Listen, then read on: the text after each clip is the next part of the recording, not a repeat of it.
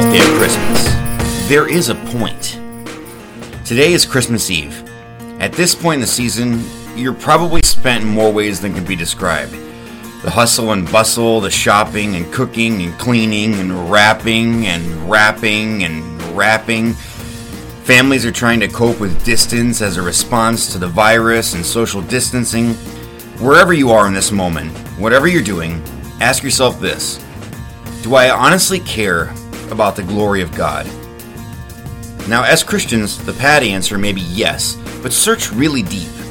Do you care for His glory?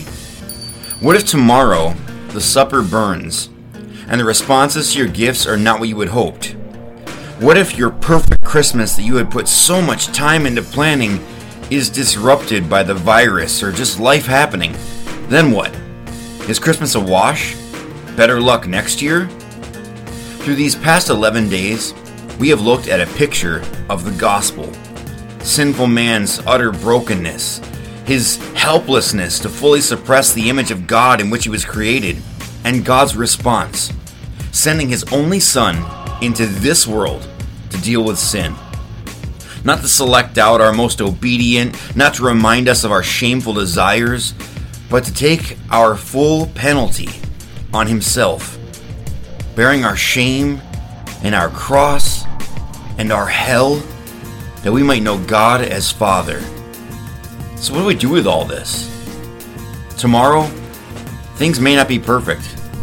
They don't have to be. In spite of those things, laugh. Pour yourself into those that you love. Eat. Enjoy the splendor of God's creation through food. And whether your time with loved ones will be virtual or in person, on the phone or on either end of your dining room table, do all these things to the glory of God. Merry Christmas, everybody.